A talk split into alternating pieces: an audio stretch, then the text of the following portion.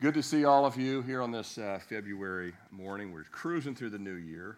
Uh, we got less, what, 14 days or so. We'll be done with February, so uh, moving right along. But uh, good to have all of you here. Um, we're going to go ahead and just, uh, and if you're visiting, um, welcome. We're in this discipleship series, and we're kind of winding it down. We only have a couple of weeks left of it. Got extended by a tiny bit, uh, but not much.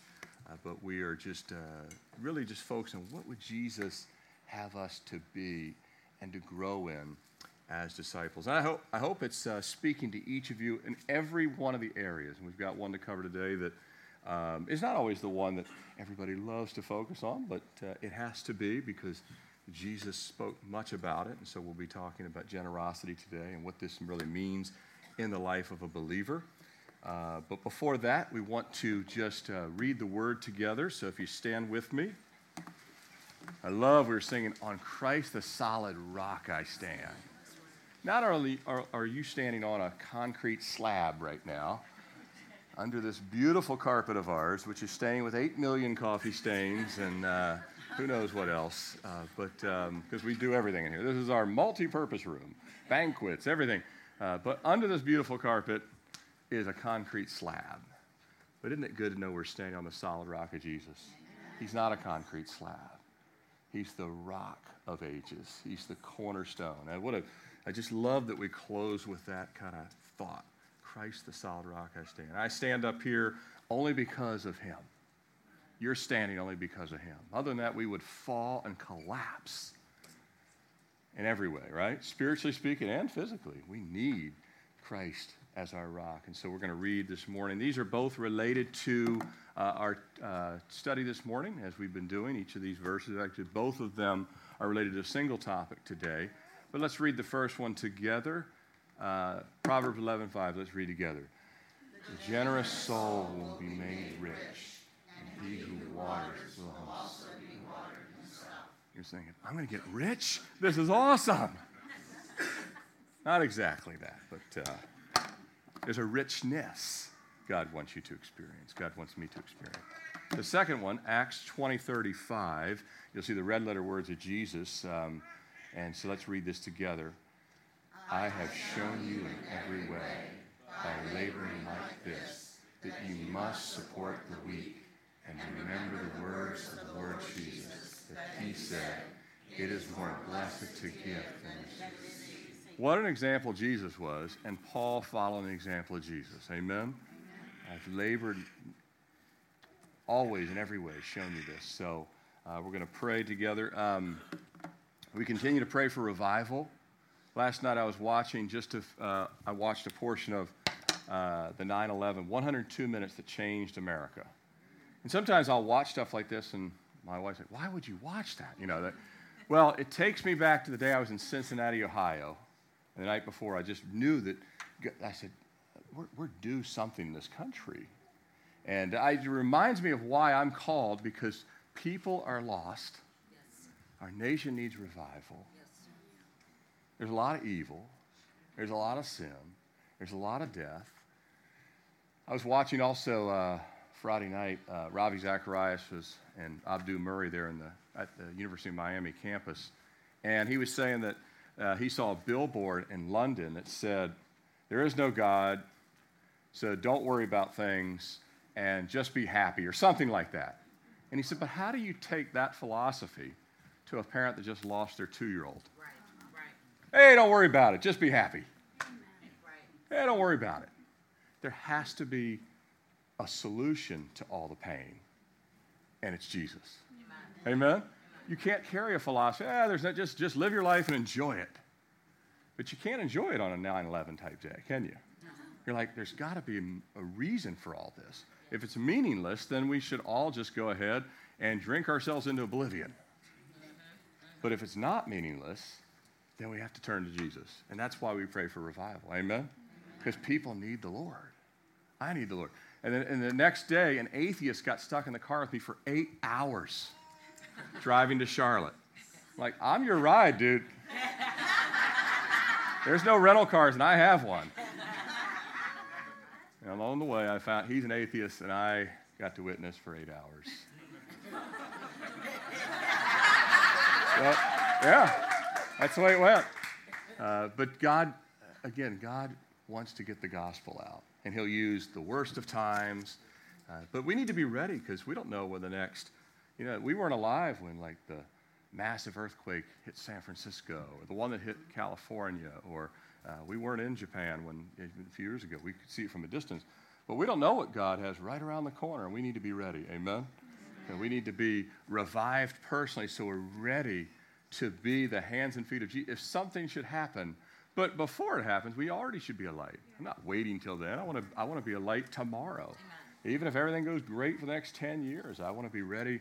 But I don't believe that's the way it's going to go. I really believe God's like getting us ready. He was getting the disciples ready for, he said, when I leave, you're going to have to be ready because it's going to get it's going to get tight. It's going to get tense. Amen? Amen? And they were ready. Paul's like, bring it. I'm in Jesus. Peter was the same way. John, let's pray. Lord, we just thank you this morning for the fact that we stand on Christ, the solid rock. Lord, we know that you're a rock in a difficult time. Lord, these are, these are strange days, rebellious days idolatrous days. Lord, but you called us out of all these things. Lord, I was so lost until you found me. And Lord, I still need you desperately. Lord, we all do. Cleanse us and forgive us. Lord, even this week, we've failed you a million times. But your grace is great. And you want to pour out grace on our nation. And you want to pour out grace on Calvary Chapel Richmond, this church family. But we need a touch from you. We need you to open eyes. Lord, we're a long ways removed from 9 11. We've forgotten. The churches were packed the weeks after it. And now, Lord, church attendance continues to decline, decline, decline. Lord, we're trusting in our possessions and in the performance of Wall Street. And all these things, Lord, that could crumble in a second. Lord, help us to turn our eyes to you, to put our faith back in you.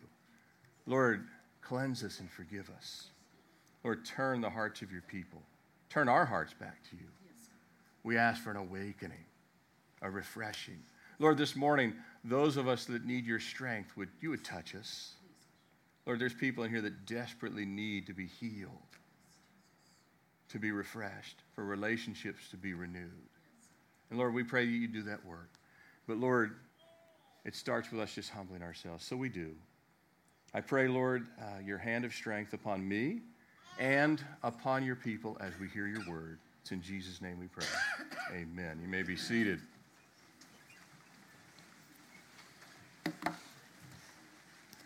Turn with me to Luke chapter 6, verse 38. Luke 6, verse 38. And if you don't have a Bible, raise your hand. We can put one in your hand. Luke 6 38.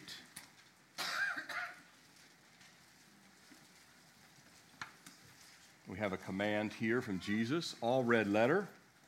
If you have a red letter Bible, these are all the words of Jesus. Great, not a single word from man here, just right from our Savior. Luke 6 38. Give and it will be given to you.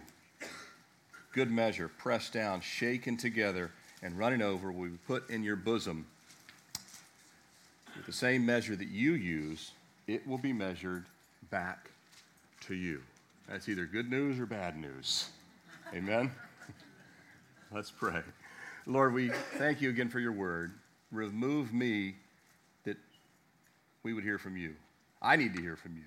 Lord, every word I speak, Lord, is directed at myself if it comes from you. And Lord, we just need to grow as your disciples. Help us to be givers just like you. In Jesus' name, amen. Generosity and giving. Giving and generosity. They go together as seamless as prayer and thanksgiving. Why? Because one feeds and spurs the other provided the heart motive is right, and it's prompted by a right response to the Word of God and the Spirit of God. Because we have to have a right heart in giving, don't we? Jesus gave sacrificially of himself in response to the will of the Father. And the same pattern follows with his disciples. We receive, so what? We can give. You parents were given life that you would give life to another generation. Right? We receive to give.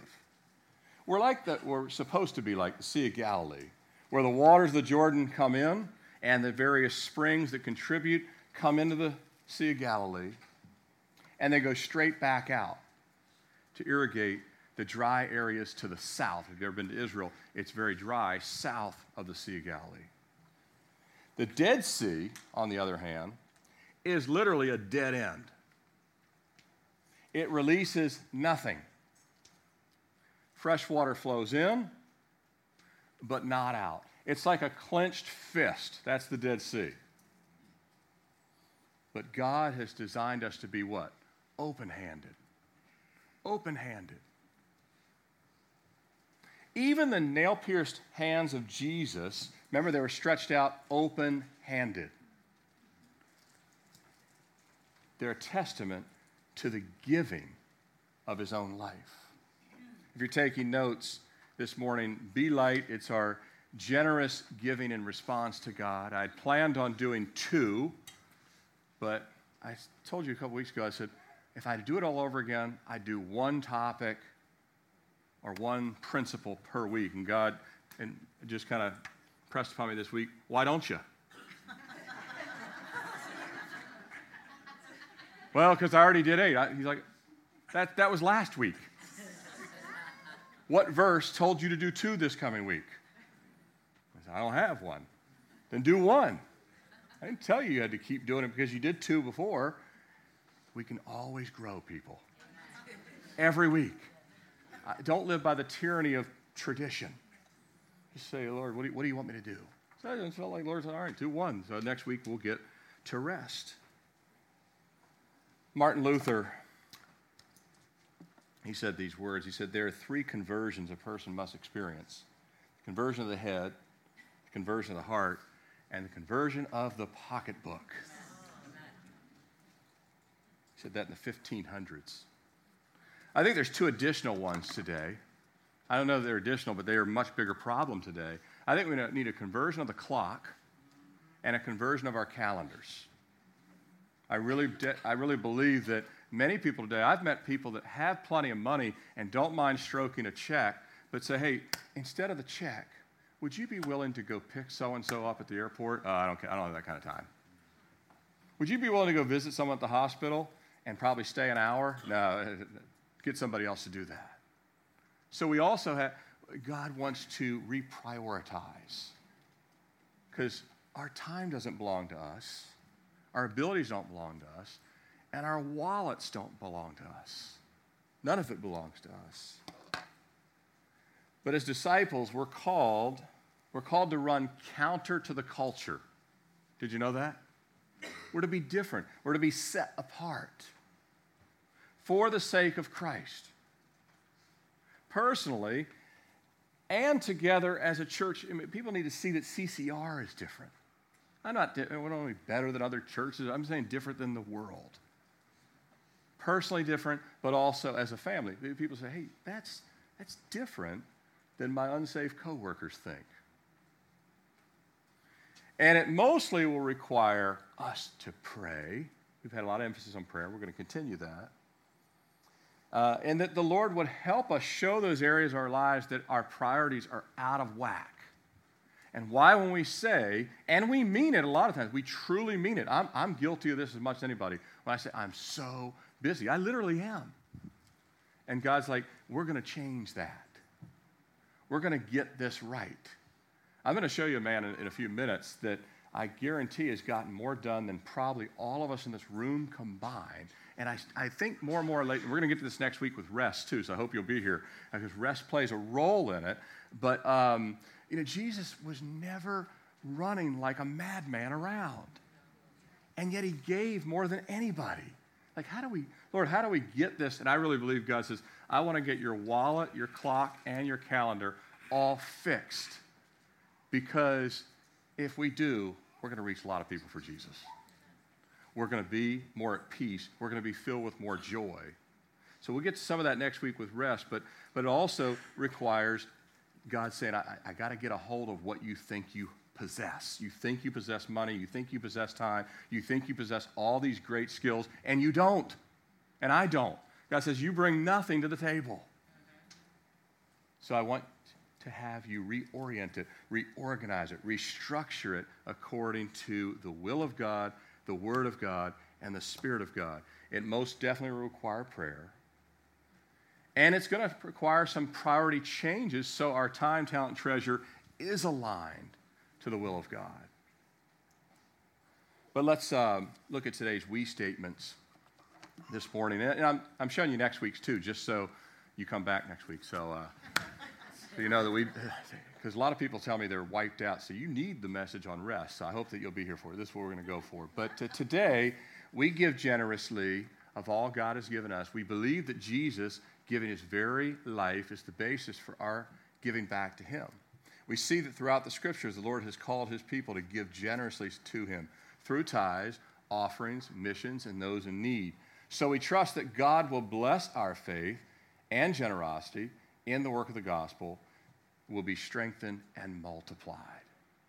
We want an exponential work, don't we? We want God to take those fish and loaves and all of a sudden feed thousands. Next week, we'll look at rest. We embrace the gift and need of scriptural rest. We believe that from the beginning, God instructed the importance of rest and being refreshed in mind, body, and spirit. So we are resolved to serve well, but also rest well, both personally and in specific ministry areas, that we might be regularly replenished for the long term work of Christ. Uh, I, I, turned 51 a couple weeks back. I'm working today that I would be doing this at 81. Amen.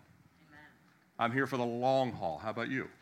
So, what you do today with your time, talent, and treasure, and then next week rest, is so that we can, are able to be there down the road. Should the Lord allow us to be here? I mean, God may call you home, me home.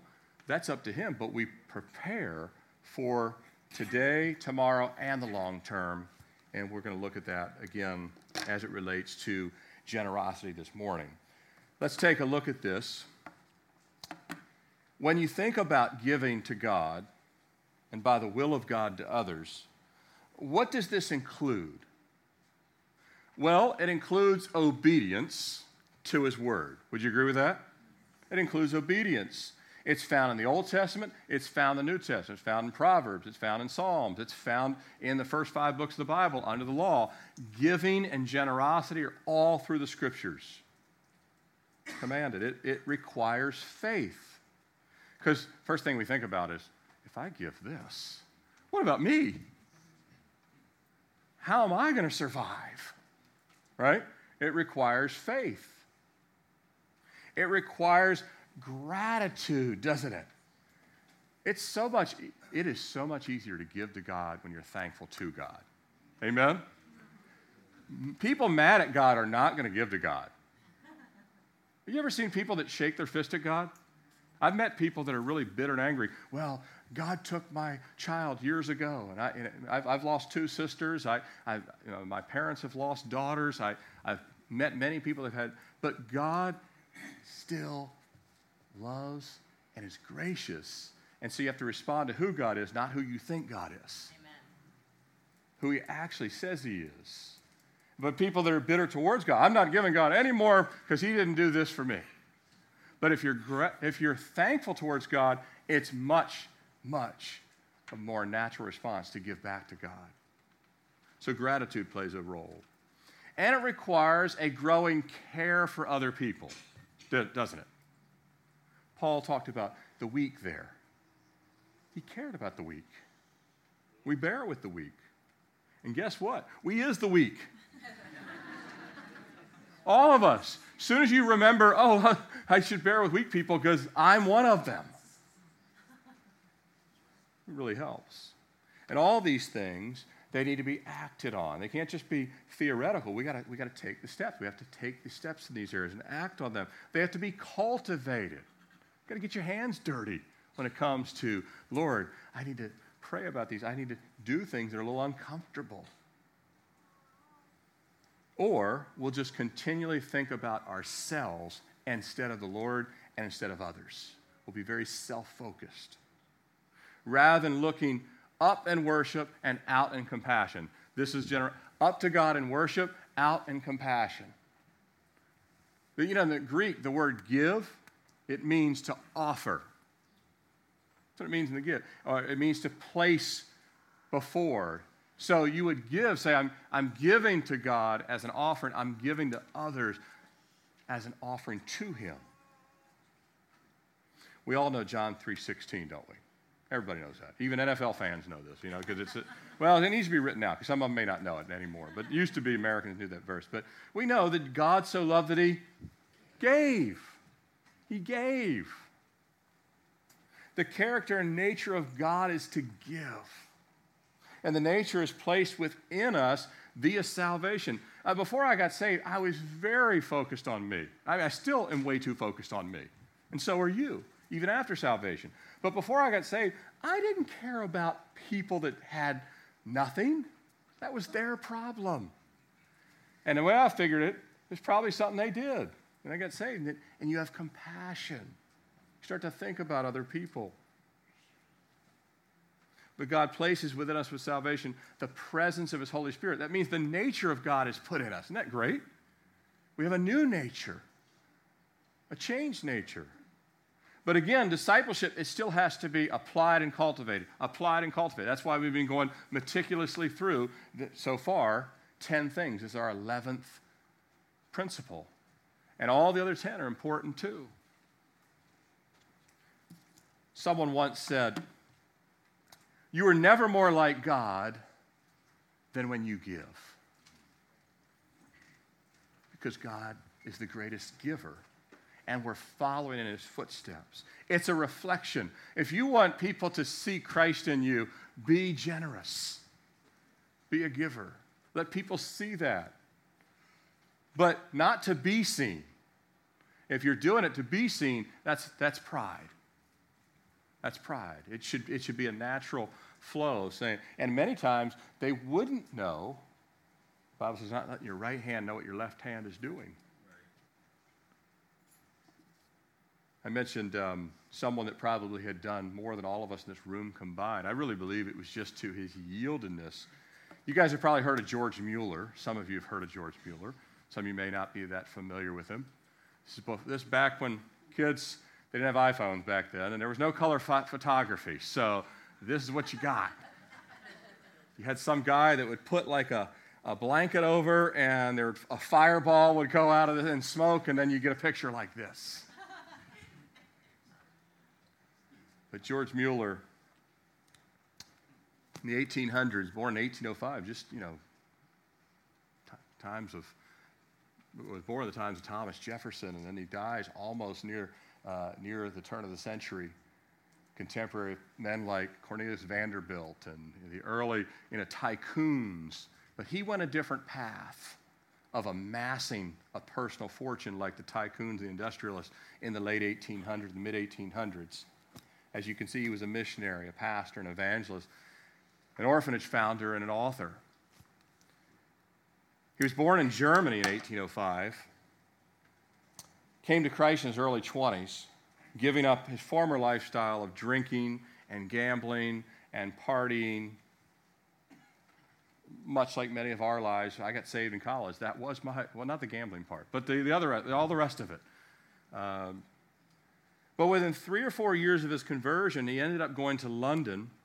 He studied and learned Hebrew. And he went to London to bring the gospel to the Jewish communities of London, the unsaved Jewish community. He was, wanted to reach them, and he was now fluent in Hebrew. But through a series of health collapses and circumstances, God ultimately led him away from London to work, uh, so away from being a missionary, to serve as a pastor in Bristol, England, which he would then do for the remainder of his life. He never stopped being a pastor. But the constant sight, when he got to Bristol, the constant sight, and he saw it all over London too, the constant sight of street children dying of disease, poor, starvation throughout London and throughout all of England, it weighed heavy on his heart. And along with his wife Mary, who he married in 1830, they modified their rented home to accommodate 30 homeless orphan girls. 30 in their own home, just the two of them. It was just the start of many miracles in his life, many miracles. By the end of his life, he had helped care for 10,000 plus orphans. 10,000 plus. It started with 30. Not only meeting their physical needs, but leading many, in fact, most of them, to a saving faith in Jesus Christ. That was the, that was the key. He always preached Christ. Mueller did all this work while continuing to preach weekly. I don't know how he did it. Well, I do know. I know it was God. The more yielded you are, the more power God releases. He continued to preach weekly. He refused a salary, would not take a salary. And the ministry was never in debt, not a single time. He could have been wealthy. After not refusing a salary, people saw so much power of God that people wanted to give to it. And eventually, he could have lived like the dudes on the preach, preacher guys on TV. but he refused. He gave almost all of it away, like 95% he would just give away, staying in a very modest, humble, again, what he would give himself, just, just basic stuff. By 1880, in addition to the work with orphans, he, he had by then established 72 day schools, serving 7,000 students in England, Italy, Spain, South America. Get this for you, young at heart and uh, senior class guys. At the age of 70, he returned to missionary work and evangelism, global evangelism, visiting 42 countries over the next 17 years, preaching from 70 to 87, all before air travel. How does he do all this? Preaching to 3 million people, preaching approximately once every day for 17 years. Wow.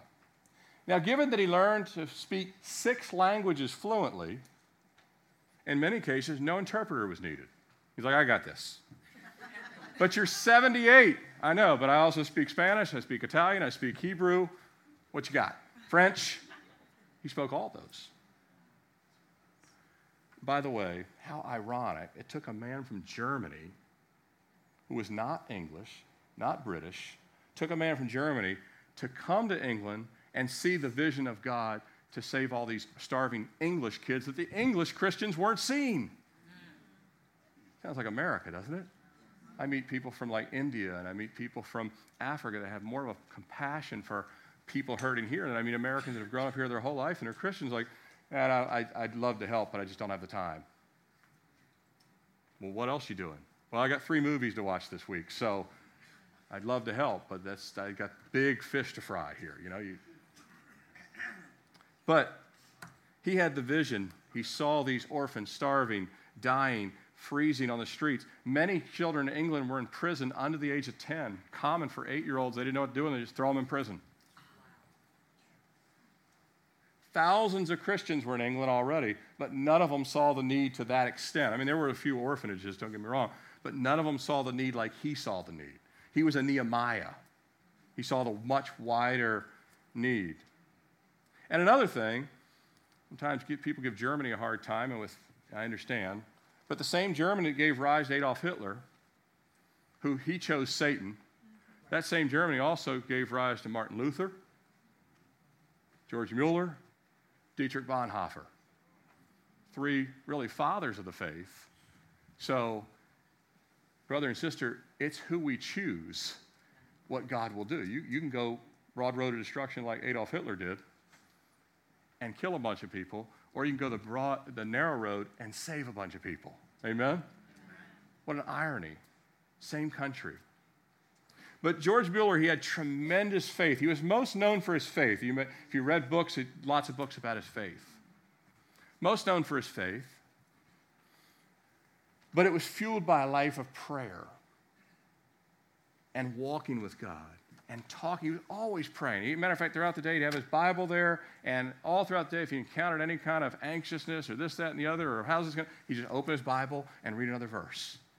Stop and pray. It was the nearness of God that fortified his faith, but it was also a conduit for him being such a generous giver. Because if God's a giver, he makes his men and women givers. He didn't have money, he mostly gave of his time and his energy. But once he did, money did flood in, and that he pushed out. It came through just like the Sea of Galilee, and he pushed it straight back out. That's how he worked, that's how he operated. God multiplied everything. But just think what's possible. He was one man. Just think what's possible in this room if we even just had a tenth per person of that type of yieldedness, that type of generosity, that type of conduit of a flow through. What could God do? I mean, he was no more capable than us. As James writes, Elijah was a man just like us. We kind of look, we, well, there, there's, I, I, could never do that. How do you know? We might have a, uh, we might have a college age guy sitting in the back that could be the next George Mueller. Or a college age girl that, you know, God wants to be the next Amy Carmichael or Elisabeth Elliot or, you know. I don't know. I just know it takes a yieldedness Frederick Buechner said this. He said, The world says the more you take, the more you have. Christ says the more you give, the more you are. God wants to make us something. I'm not a self made man, and neither are you. We want to be a Christ made man and woman. Self made men are like the Vanderbilts and the Rockefellers, and they go by the wayside. But God made men have an eternal. They're laying up treasures where? in heaven where it doesn't corrupt. Giving is dying to our grip. Giving is dying to our grip. It's part of that inward work, conforming us to Jesus. Jesus didn't, he said, Thy will be done. But it's also done, it's to learn to be done joyfully. So what?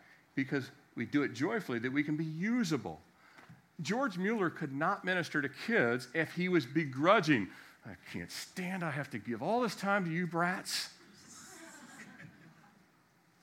Imagine. I work tirelessly. This money comes in. I have to put food on y'all's table. But if he says, What a blessing that all these kids are being redeemed and fed, and total different attitude means everything. John Bunyan, another hero of the faith, wrote Pilgrim's Progress, says, there, there was a man, and some did count him mad the more he cast away, the more he had. Simple words. And again, it's not, God isn't just talking about finances. Again, I think some, for some people, finances are, are the easy thing. In this room, some of you, finances will be the easy thing. Most of you, it won't be. Most of you, it'll be hard. Most of you probably are not way ahead and able, hey, I, I can do anything I want. But there's a few people where the money might be the easy part, but the time, the giving of ourselves, it's all, again, that Greek word, offering, releasing it to God. See, Lord, you have all of me, whatever you want to do, my time, my hours. Uh, but I was so inspired. I, have read George Mueller. I had forgotten something. I was like, hold on, I just turned 51. I can do this till I'm 87 or maybe 92. He actually preached, he led a prayer meeting the night before he died. He led a prayer meeting the night before he died at 92. And he went home, went to bed, never woke up. Well, he did. He woke up with Jesus. So I was like, we need to stop thinking that we, we I, have hit this cap. I can only do, you know, no, no, no. God says, who told you you were capped? He said, all things are possible. This applies to everything, though. Givers gain what money and selfishness can't attain. Givers gain what money and selfishness can't attain. 2 Corinthians 9 6 says, This I say, he who sows sparingly will reap sparingly. But he who sows bountifully will reap bountifully. That's everything. That's just giving of yourself. Lord, all I've got, I'm yours, Lord. Everything I got, everything I am, everything I'm not. You know that song? Just giving it all. Say, Lord, whatever you want to use, whether it's in the pocketbook, whether it's in this very not so bright head of mine, Whatever you got, Lord, use it. So back to our verse in Luke 6:38 that we read. Again, these are the words of Jesus. Um, this verse in context, some of you Bible scholars say, hey, hey Pastor Tim, you, you know that the context that was not actually about money. Yes, I'm aware of that. It's not the only. It, money is, uh, if you read all the scholars, they all agree that it absolutely applies to money as well because Jesus was hitting multiple targets with one arrow. Amen? The context was that if you give of yourself, and this will include you give forgi- forgiveness is actually in the passage. Some of you in this room have yet to give forgiveness to somebody, and God says, if you won't give them forgiveness, I'm going to withhold blessing from your life. Period. Case closed.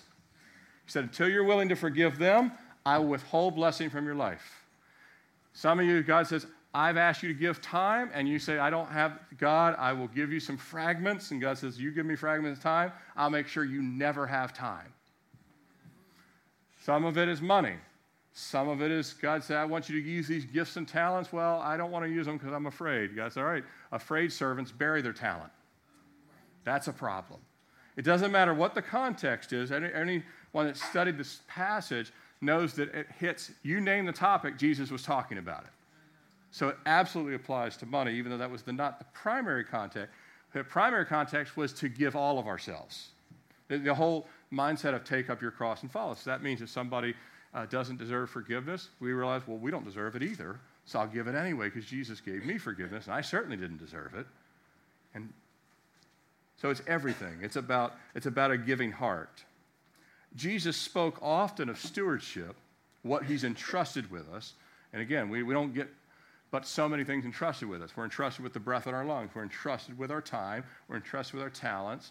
And if we have any treasure at all, you say, well, I only have a few bucks. Again, Jesus didn't care about the amount. The kid with the little fish and loaves, he was entrusted with a few fish and loaves. Jesus made it into much, right? The woman at the mite, he says she gave more than everybody else. She did what she could with what she had. She did more than most anyone does.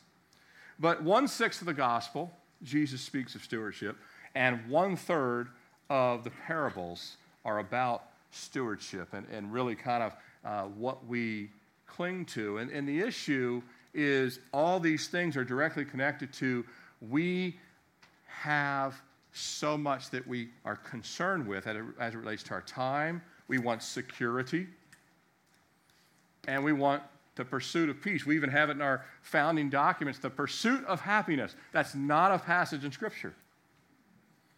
Hate to burst your American bubble on that.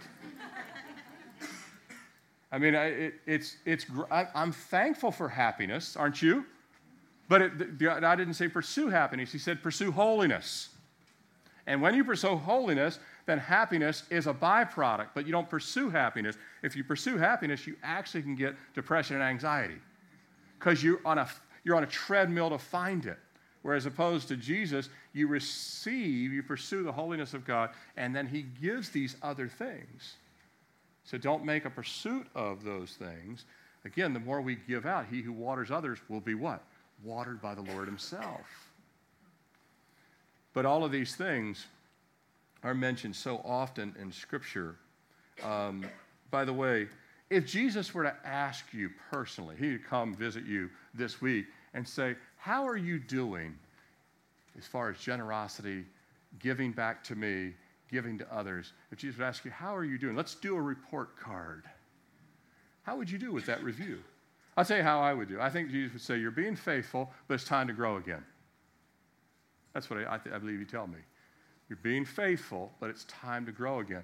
There, it's time to take uh, more steps of faith, become even more compassionate, become more like me. We're always being, again, conformed to me. I'm not talking about him beating you up. I'm saying, let's, let's be realistic.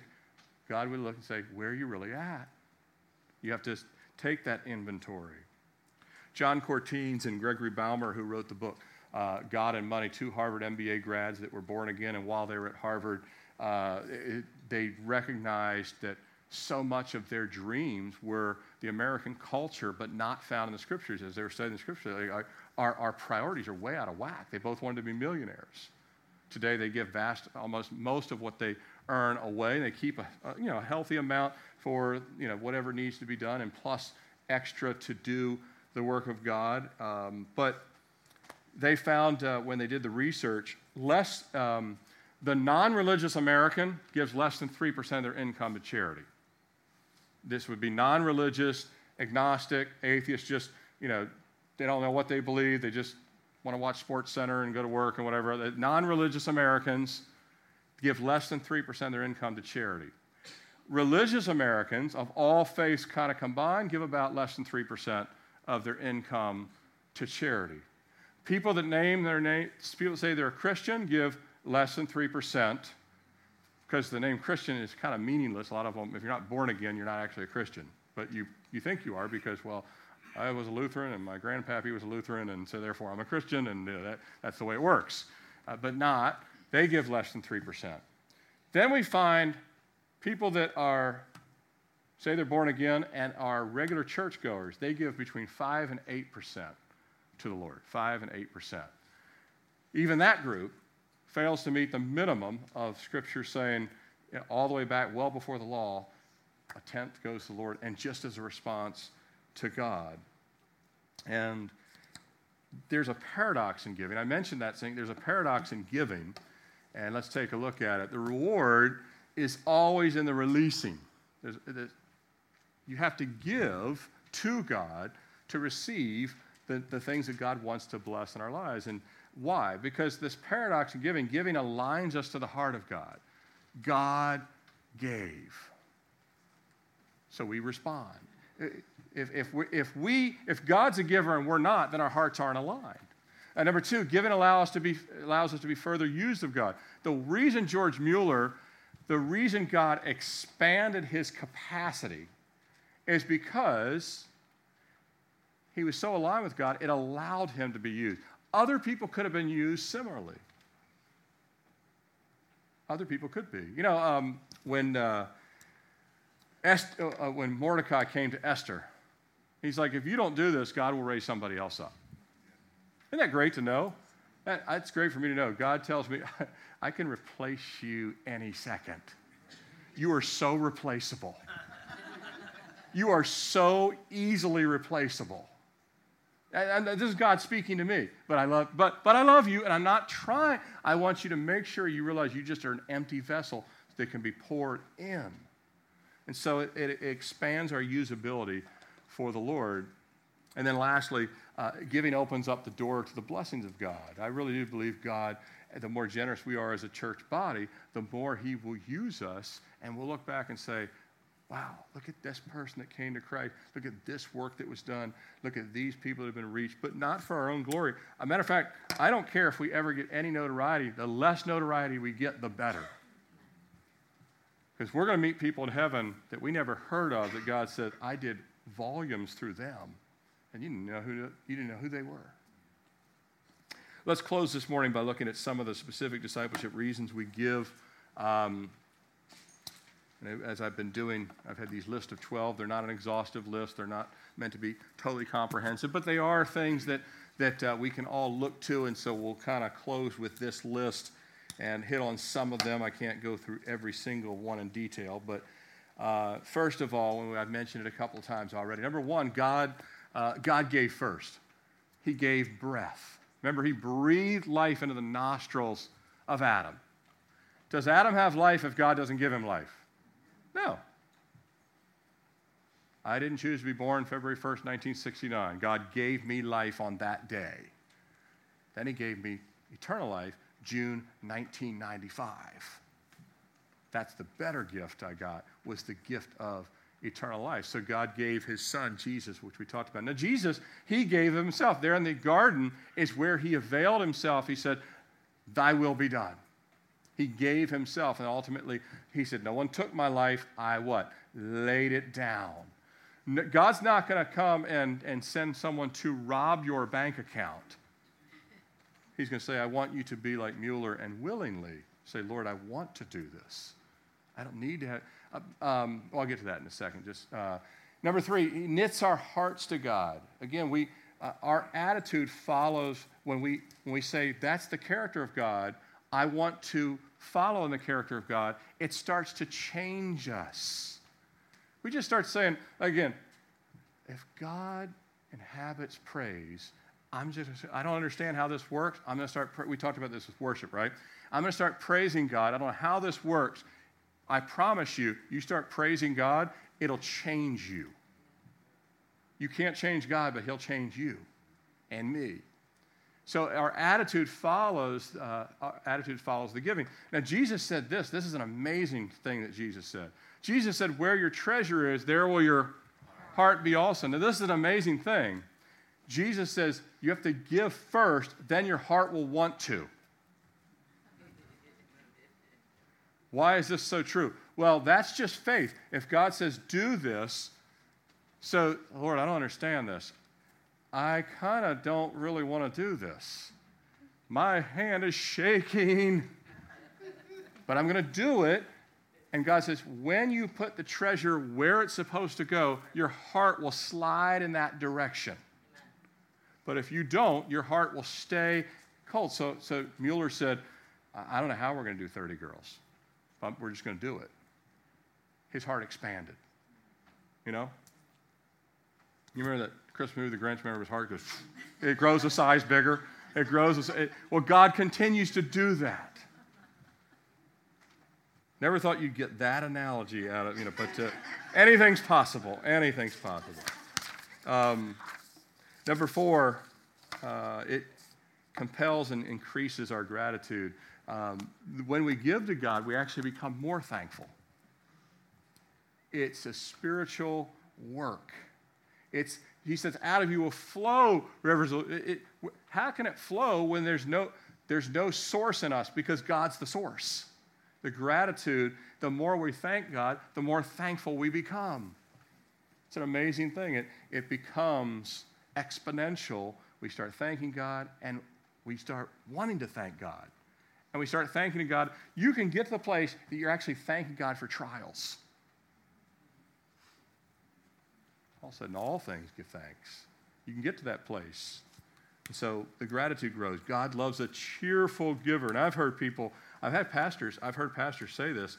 Um, and uh, it's in 2 Corinthians where it says, uh, do not give grudgingly, begrudgingly, or out of compulsion, for God loves a cheerful giver. The verse also says, give as you purpose, not what you purpose, but as you purpose and the whole point of the text, if you read it, the whole thing in context, God is not saying, and ha, you know how we you know how we interpret Scripture with other Scripture. Take for example, Jesus in Matthew 25, he gives the talents out. One guy says, "I'm going to take my little gold brick and bury it in the ground." What does Jesus say at the end of it? He says, "Take that wicked and lazy servant, cast him into." So that is not a good endorsement for saying Lord, I read that verse and I couldn't give cheerfully, so I decided not to give. How could you possibly doctrinally come up with that theory? That what God was saying is if you can't give cheerfully, just don't give at all. It is true to say that if you're not giving cheerfully, God's not blessing it. That is true. That if you're going to have a bad attitude and keep giving, then you're stunting the blessing of it. And that is true. But God's never told me because almost every step of faith you have to take, it doesn't matter what it is. God wants me to witness this person. Well, I don't feel like witnessing to them. So, Lord, I didn't feel like it, so I decided not to. Because I couldn't do it cheerfully, I decided not to do it. You can't apply this to anything. Everything requires your knees knocking a little bit and saying, Lord, if you said to do this, I'm going to believe by faith you're going to bless it and I'm going to do this. I'm going to put a smile on my face because I'm going to choose to be cheerful. Does that make sense? You parents have told your kids this eight million times when they're a kid. Here's how, this how they're going to school bus. Well, if you're like that, your whole day is going to be a nightmare, right? You're telling them, you're trying to explain to them that everything, it's going to make it harder. You're not going to be able to listen. You're going to be mad. You're, you're going to be more afraid, all this stuff. But if you decide, I'm going to put a smile on my face, I'm going to stand up straight, that's the same way God is saying. He said, I love a cheerful giver. Are you just going to believe me or not? And say, I'm going to do this, Lord, and I want to see. Just if you have to think in these terms, that what I'm doing is going to save little street children like Mueller thought, if I give my life, people's lives will be touched. But God will be pleased. And so it increases it increases our gratitude to do it cheerfully. which, which requires faith. It, it demonstrates and increases our faith. The more you do these things, uh, you know, I remember uh, no one had to convince me to tithe. No, no one beat me up about it. Matter of fact, for the first several years, I did not tithe. Uh, me and my wife didn't. Uh, all of a sudden, I started reading the Bible, and I would just see things in the Scriptures, Old Testament, New Testament. I, I went back, and I still have that Bible, and I highlighted things, and I realized that God was telling me this is a must. It's for the mature. It's not a New Testament mandate, by the way, but it is a maturity of a disciple. And I find it in the Old Testament for sure, but also in the New Testament, I believe it's it, there's no verse that ever takes it away. There's no verse that eradicates it. There's no verse that takes it out of the, uh, out of the equation. But, and if anything, Jesus extends and says, I want you to be way more beyond that, that you're not even like really all that worked up about 10% to the Lord. You say, wow, Lord, that's the least. And so you grow in that, and you grow in that. No one beat me up about it. I did hear some messages. I'll never forget listening to Dr. Tony Evans. I'm riding down the road to my college class, and then he was talking about people in this church having financial problems. He goes, "You better start giving." You know, he's just telling them, you know, that's the way it works. And I don't, I don't live. To, I, we don't at this church. We don't even pass an offering plate. I know. I'm, I hardly ever. Matter of fact, if anything, I could be, and I have to be careful. That the Lord could hold me accountable for not addressing this enough. Because I'm on the other end of this. I hardly ever bring it up and to the point where God's like, no, no, no, I spoke about it one out of six times, so you can't, because Americans so hate this topic now, just ignore it. God's like, I don't care if they like it or don't like it. They need to grow and they need to be cheerful and be joyful in this so that more of the kingdom of God takes place. And so, all of these things to say, it is a bit scary to take these steps of faith, but God will give you the grace. Amen? He'll give you the grace. I mean, you can take these steps of faith. God will be faithful. Uh, number six, these things supply the kingdom work. Again, if people did not give to the ministry that George Mueller, then 10,000 kids wouldn't be reached. You're stuck at 30. Who wants to be stuck at 30 kids reached? Yeah, I think we can cap it out there. You know, that's about good. 30 girls is a good number. It's a good round number. It's an even number. Let's, let's stick with 30. Someone else comes along and says, What about 100? God says, What about 10,000? It applies the kingdom. It sends forth the gospel. You know, we've got missionaries that we support here in this church. I mean, I want to, I want to support more someday. I want to see more go out. So we've got people in this that I know are called to go, that are, have already told me, I feel called to go. And we want to be able to someday send, send them out. Um, and at 70, I'll get sent out. So I'm looking forward to that too. So, uh, possible. Um, fosters uh, compassion and compare. And by the way, uh, uh number eight is a witness to the world. Um, I'll get back to number uh, nine in a second. Uh, the priest versus the Levite. Which one was a witness to the world? The priest, he wouldn't give time or money the, the priests were really well paid in those days. So don't think that this was some guy that was just scraping by.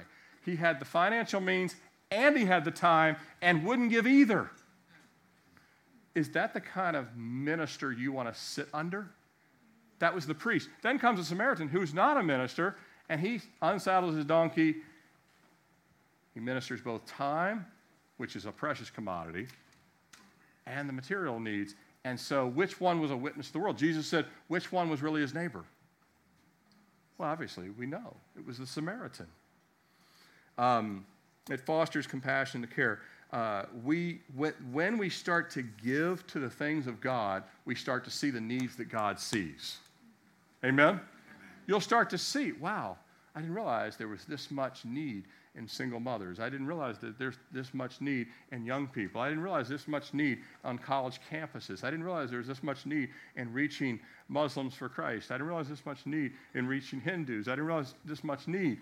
It's always been there, but we're blind to it because we're focused on our own things, and Jesus broadens our vision.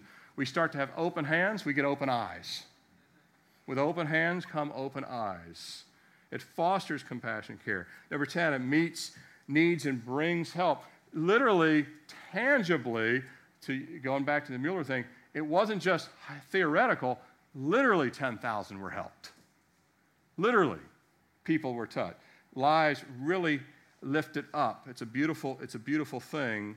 Uh, and Paul witnessed it. We see it in the book of Acts, uh, number 11. Well, ultimately, it's commanded. We're all going to have to stand before Jesus, and we're all going to give an account. He's going to say, I know every minute I gave you, every second I gave you, every penny I gave you, every loaf of bread I gave you, every gift card I gave you, everything, I know it all. Let's take an inventory, shall we? I'm going to have this one on one with Jesus. If you're saved, you're going to have this one on one with Jesus, and He is watching us. In love, this whole discipleship series is love because God says, Look, I just, I want you to be aligned with my son, conform to my son, walking in the footsteps of my son. Jesus is watching Matthew 25. It's such a sobering thing. If you haven't read Matthew 25 in a while, read it. That's the parable of the talents, but it's also uh, the same parable where Jesus talks about that people will say, Lord, when did we see you naked and, uh, and thirsty and in prison? And he says, Much as you did it to the least of these, my brethren, you did it unto what? Me. The others are, are judged, and they say, well, we, didn't, we didn't see you at all. And Jesus said, You didn't see them, therefore you didn't see me. And they're cast out. We cannot have that kind of heart. That's the heartless condition of the world. We are not to have the heartless condition of the world. We are not to be like the world. We're to be set apart. We're to be different. Jesus is watching. I don't feel petrified that Jesus is watching me. I feel strengthened that Jesus is watching me because he loves me enough to say, it's time to grow a little bit again. It's time to mature. Jesus is like a coach that you have a healthy fear of, but you wouldn't want anyone else coaching you. Right, right. Amen? Does that make sense for you guys that like sports? He's the one you have a healthy respect for, that you better know the playbook, but you also, he has your back like nobody's business. Amen? Amen. And so that's what you got to understand. When he's watching, he's commanding. He's the commanding officer. He's the admiral of the ship. And he's saying, all right, make sure you're on watch, doing what you're supposed to be doing. That's also in Matthew 25, too. Uh, verse 12, I mean, not verse 12, final 12 uh, item here. God blesses and provides for us. Ultimately, uh, I, you know, no one beat us up about tithing. When I, we started tithing, we were $80,000 in debt. No one, we didn't tell anybody about it. Our in laws didn't know. No, I don't think anyone, we just kind of like, we had college loan, upside down car loans, all this stuff. And God says, because you were faithful, He turned it all up in like five years, it was all gone. And we've never had that. I mean, took a huge step of faith in 2012 to leave corporate America pass this church. Uh, I, was, I was like shaking like a leaf for three years that no one knew but me. And God's like, why are you so concerned about this? I have this. You know, George Mueller and D.L. Moody and, you know, Charles Spurgeon and all these guys, and they, they were just dudes like you that just believe. And by the way, my faith is really, really tiny. But I'm here to tell you, God rewards tiny faith. If you would be willing to just invest tiny faith and more tiny faith and more tiny faith, you get massive oak trees from tiny acorns. Isn't that true? And so God's like, it's just keep taking it, and He'll bless it. He, he will use it. God promises and even challenges us in the book of Malachi to take the test, to say, well, do you believe me? And like I said, I don't, I don't even teach on this that often. It's slotted number 11 in our list of 12, but Lord says, no, we, it needs to be taught. Nehemiah understood it. Moses understood it. Paul understood it. Jesus understood it. Because God requires. By the way, God is not fixated on money. We are. That's the whole issue. God says, You trust in stuff you didn't. It's just paper that's made of a tree pressed into, and the treasury stamps it. You're trusting in something that's made of molecules. God says, I'm not made of molecules. Right. I'm spirit. And so you're trusting the wrong thing. So God has us take these steps of faith because we're the one fixated on it. We're the ones that trust in the wrong things. And God says, I have to reorient your thinking. But all these principles, they all need the help of the Holy Spirit, don't they? Amen. We all need the help of the Holy Spirit. Uh, we waver. We need regularly to be recalibrated. There's not a single thing in this list of 12. We're up to 11. Next week's rest. Trust me, you need to be recalibrated on rest. Without you even knowing what I'm going to say, I can promise you we all need to be recalibrated on rest prayer, the Word of God, there's not a single thing we don't need recalibration for regularly. Have you ever steered your car and never moved it? Or do you constantly make slight adjustments? Of course. You cannot just drive like this, you will hit something, right? You will have to regularly calibrate your turns. And God's doing that with this whole discipleship mindset and saying, yes, they're all important, but it's these little changes God wants to do. We waver and we need this. The Spirit helps us snap out of ourselves, out of our selfishness, out of our fear, out of our apathy. And we'll kind of come in these final moments here. Generous, obedient giving, time, talent, treasure. These things actually already belong to God. They only come about through spirit filled disciples. They only, we have to be a spirit filled disciple. It's not going to come about by us just kind of uh, just checking a few boxes. It has to be truly walking and talking with God. George Mueller's walk was fresh, it was vibrant, it was renewed day by day. And then it becomes lifestyle giving as opposed to, all right, I'm back to trying it again. I'll give it another shot. I'll try it for two weeks. It becomes lifestyle, part of our lifestyle.